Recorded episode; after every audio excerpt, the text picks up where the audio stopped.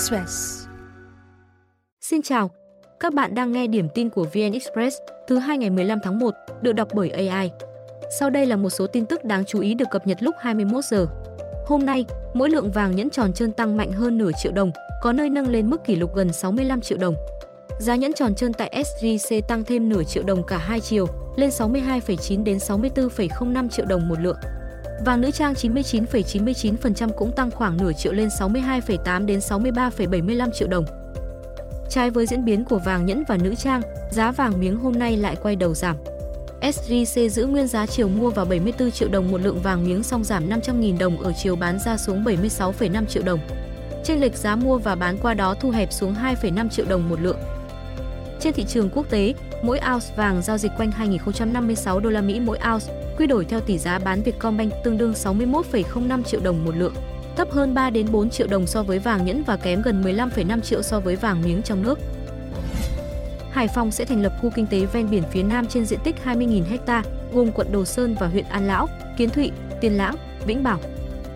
Khu kinh tế mới sẽ được định hướng triển khai khu thương mại tự do, được ưu tiên phát triển các dự án khu, cụm công nghiệp, trung tâm logistics tầm cỡ quốc tế, các đô thị dọc theo tuyến đường bộ ven biển, tận dụng lợi thế của khu quy hoạch cảng Nam Đồ Sơn và cảng hàng không quốc tế tại huyện Tiên Lãng. Tầm nhìn đến năm 2050, Hải Phòng là thành phố cảng biển lớn trong khu vực và thế giới, quy mô dân số khoảng 4,5 triệu, có trình độ phát triển cao trong nhóm các thành phố hàng đầu châu Á và thế giới. Vũ Xuân Đồng, cán bộ đội thủ tục hàng hóa nhập khẩu, Chi cục Hải quan cửa khẩu cảng Sài Gòn khu vực 1 vừa bị bắt tạm giam về hành vi buôn lậu. Động thái này được đưa ra trong quá trình mở rộng điều tra đường dây buôn lậu do Hoàng Duy Tiến, nguyên cán bộ đội 7 phòng cảnh sát kinh tế công an thành phố Hồ Chí Minh cầm đầu. Đồng bị cáo buộc giúp sức tích cực cho hoạt động phạm tội của Tiến và đồng phạm, che giấu hành vi sai phạm khi kiểm tra thực tế hàng hóa của đường dây này. Cụ thể, từ tháng 9 năm 2019 đến tháng 5 năm 2021, Tiến đã nhập lậu chót lọt gần 1.300 container hàng với tổng giá trị hơn 217 tỷ đồng. Ngoài ra, từ tháng 2 đến tháng 5 năm 2021, Tiến còn làm thủ tục, hồ sơ nhập khẩu và vận chuyển chót lọt 6 container hàng lậu trị giá hơn 900 triệu đồng cho Võ Văn Đông, Trung tá PC03. Cơ quan điều tra tiếp tục mở rộng vụ án. Thường vụ Quốc hội vừa đề nghị xem xét công nhận quyền sử dụng đất cho hộ gia đình, cá nhân sử dụng đất đến trước ngày 1 tháng 7 năm 2014 mà không vi phạm pháp luật về đất đai. Như vậy, Thường vụ đề nghị mốc xem xét cấp sổ đỏ cho đất không có giấy tờ được nới thêm 10 năm so với quy định cũ. Đây là lần thứ tư dự thảo luật đất đai sửa đổi trình xin ý kiến Quốc hội. Sau khi chưa được thông qua tại kỳ họp 6 cuối năm 2023, dự thảo luật đã được tiếp thu, chỉnh lý. Hiện có 16 chương, 260 điều, bỏ 5 điều, sửa đổi, bổ sung 250 điều so với dự thảo trình Quốc hội tại kỳ họp 6. Dựa trên ý kiến thảo luận và qua giả soát, các cơ quan đã thống nhất chỉnh lý, hoàn thiện 18 nội dung đề cập về các vấn đề lớn. Dự luật sẽ được Quốc hội xem xét thông qua tại kỳ họp bất thường đang diễn ra. Anh vừa để ngỏ khả năng tiếp tục tấn công lực lượng Houthi ở Yemen nếu họ không chấm dứt những cuộc tập kích trên Biển Đỏ. Phát ngôn viên Houthi tuyên bố những cuộc tấn công nhằm ngăn cản tàu Israel và tàu hàng đến những cảng tại khu vực của Palestine sẽ tiếp diễn. Ông khẳng định nhóm vũ trang vẫn giữ nguyên quan điểm yêu cầu Israel chấm dứt chiến dịch tại giải Gaza và cho phép đưa hàng viện trợ tới đây. Houthi đang kiểm soát nhiều phần lãnh thổ Yemen, trong đó có thủ đô Sanaa. Nhóm đối đầu với liên minh quân sự do Ả Rập Saudi dẫn đầu, bên can thiệp vào Yemen từ tháng 3 năm 2015 nhằm khôi phục chính quyền được quốc tế công nhận của Tổng thống ABD Rabbu Mansur Hadi. Lực lượng này gia tăng tập kích tàu hàng đi qua Biển Đỏ sau khi chiến sự ở giải Gaza bùng phát đầu tháng 10 năm 2023 để gây sức ép buộc Israel phải ngừng chiến dịch nhằm vào Hamas, đồng minh của Houthi trong trục kháng chiến chống theo Avi ở Trung Đông. Hôm 9 tháng 1, Houthi phóng tổng cộng 21 tên lửa, máy bay không người lái vào tuyến hàng hải quốc tế ở Biển Đỏ, đánh dấu cuộc tấn công lớn nhất của nhóm trong nhiều tháng qua. Mỹ và Anh sau đó mở chiến dịch tấn công nhằm vào hàng chục mục tiêu tại Yemen. Ukraine nói phòng không nước này bắn hạ một máy bay cảnh báo sớm A-50 và làm hư hại phi cơ chỉ huy 222 của Nga. Nga chưa bình luận về thông tin liên quan. Một số trang blog quân sự Nga cho biết hai chiếc máy bay nói trên bị các đơn vị bạn bắn nhầm. Lực lượng không quân Nga sở hữu không nhiều máy bay A-50 và 222. Phi cơ này được mệnh danh là mắt thần trên không, trở thành một trong những ưu thế lớn nhất của Nga so với quân đội Ukraine nhờ khả năng phát hiện vật thể bay từ khoảng cách 800 km và mục tiêu mặt đất từ cách 300 km. Máy bay cho phép Nga xây dựng bản đồ tác chiến đường không sâu trong lãnh thổ Ukraine mà không cần bay qua biên giới, đồng thời phát hiện phi cơ bay thấp ở những khu vực mà radar mặt đất không thể quan sát.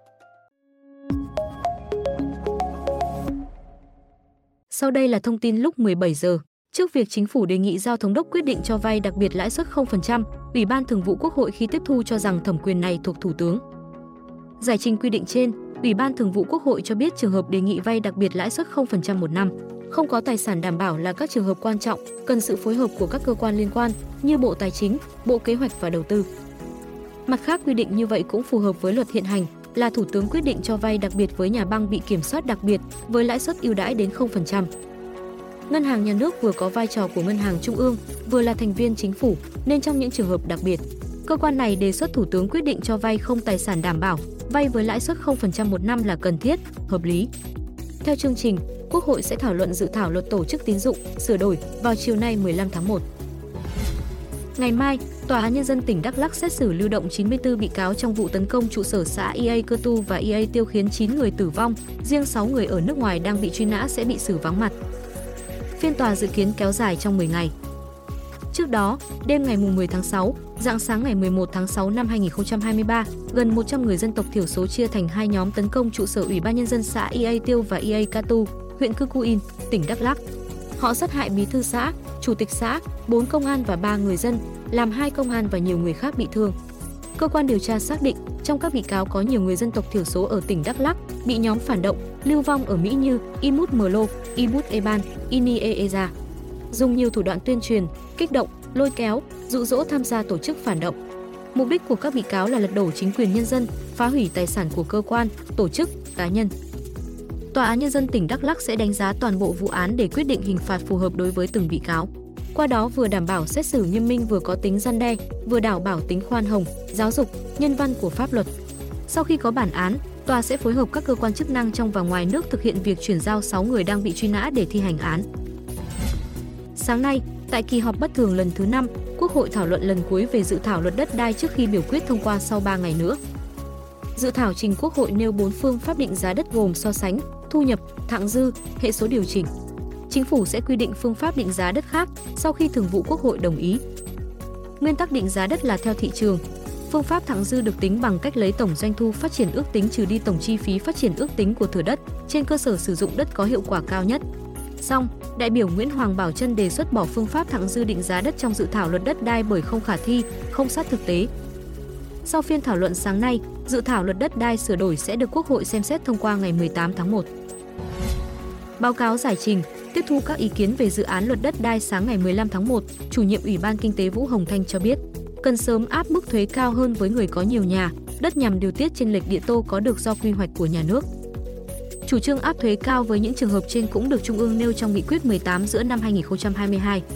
Tuy nhiên, đến nay chủ trương này vẫn chưa được thể chế hóa thành các điều luật cụ thể. Hiện nay, thuế suất đối với thu nhập từ chuyển nhượng bất động sản là 2%.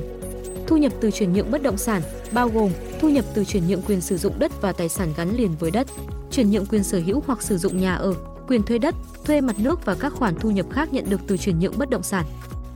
Trước đó, tại hội thảo góp ý dự thảo luật đất đai tháng 3 năm 2023, các chuyên gia cho rằng cần có quy định rõ về đối tượng sẽ bị áp mức thuế cao hơn, được miễn, giảm, hưởng ưu đãi thuế. Về lâu dài, chuyên gia khuyến nghị cần nghiên cứu áp dụng thuế bất động sản với nhà thứ hai trở lên.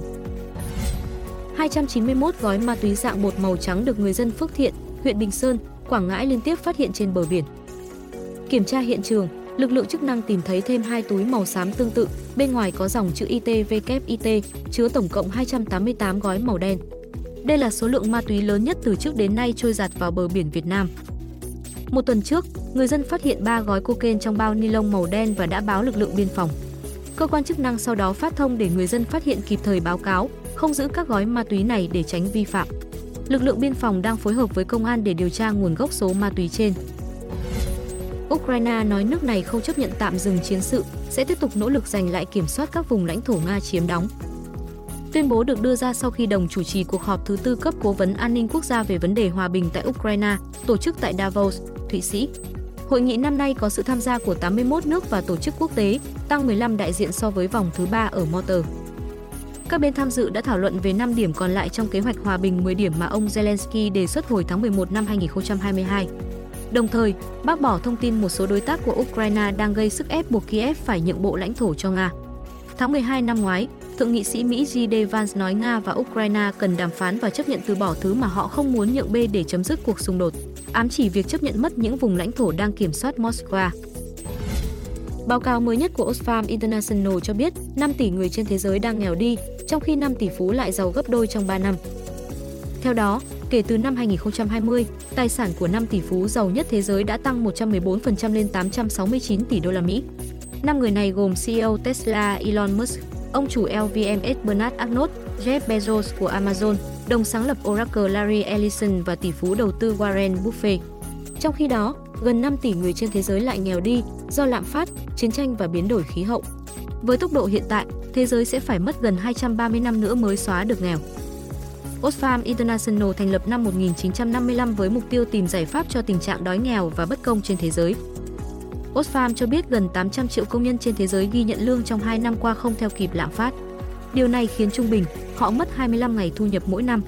Trong 1.600 doanh nghiệp lớn nhất thế giới, chỉ 0,4% công khai cam kết đảm bảo lương của công nhân đủ sống, đồng thời có hỗ trợ cho người lao động. Khoảng 30% khí tài tấn công của Houthi đã bị phá hủy sau khi hứng chịu đòn tập kích tên lửa đầu tiên của Mỹ và đồng minh.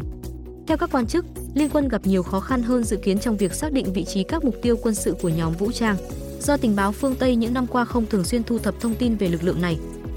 Sau khi xung đột ở giải Gaza bùng phát vào tháng 10 năm ngoái, Mỹ mới bắt đầu tăng cường theo dõi Houthi và đang xác định thêm các mục tiêu tiềm năng của nhóm để tập kích. Phần lớn khí tài của Houthi được đặt trên phương tiện di động, có thể dễ dàng di chuyển tới nơi an toàn trong thời gian ngắn, gây thêm thách thức cho liên quân trong việc nhắm mục tiêu. Lực lượng này cũng cảnh báo sẽ trả đũa mạnh mẽ, song tới nay mới chỉ phóng một quả tên lửa diệt hạm ra biển đỏ, không gây ra thiệt hại cho liên quân. Một số quan chức Mỹ cho biết Houthi đang đánh giá hỏa lực còn lại của nhóm trước khi vạch kế hoạch tấn công đáp trả. Thông tin sẽ tiếp tục được cập nhật vào ngày mai.